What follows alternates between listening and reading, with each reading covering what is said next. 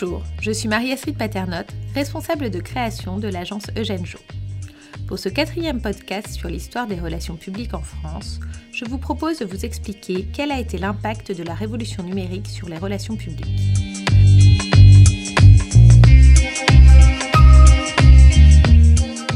La digitalisation est un phénomène global qui a bien entendu touché le secteur des relations publiques et auquel elles ont dû s'adapter.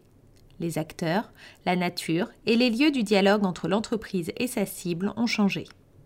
Si les médias étaient au XXe siècle le principal vecteur de communication d'une information diffusée verticalement, aujourd'hui, chacun est artisan d'une réputation. L'image d'une entreprise et sa notoriété se construisent désormais horizontalement par ce qui se dit sur le web, particulièrement sur les réseaux sociaux. Les relations publiques se sont enrichies de nouveaux canaux de communication tels que les sites web, les réseaux sociaux, le courrier électronique, les chaînes d'information en continu. C'est avec des newsletters, des infographies, des images, du son, des vidéos ou des articles de blog que les professionnels touchent désormais une cible en attente de contenu pertinent, ludique, efficace et facile à comprendre. Ces nouveaux outils imposent de savoir les utiliser et de les maîtriser.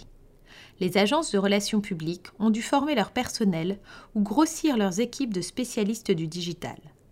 Il ne suffit toutefois pas de maîtriser les outils. Il faut savoir également contrôler leurs effets, et notamment la surexposition dont sont désormais victimes les entreprises en analysant les datas qui résultent des publications de contenu. Malgré ces évolutions, et alors que les relations publiques 2.0 ont dû relever de nouveaux défis, leur finalité reste inchangée.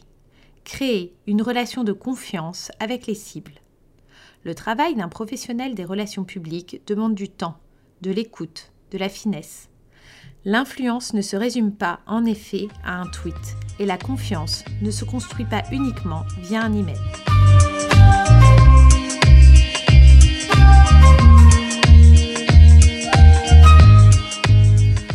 Remercie de votre écoute. Lors du cinquième podcast de l'agence Eugène Jo, je vous présenterai notre vision des relations publiques. Pour retrouver nos premiers podcasts, abonnez-vous à la playlist des podcasts Orange ou rendez-vous sur notre site internet eugenejo.com.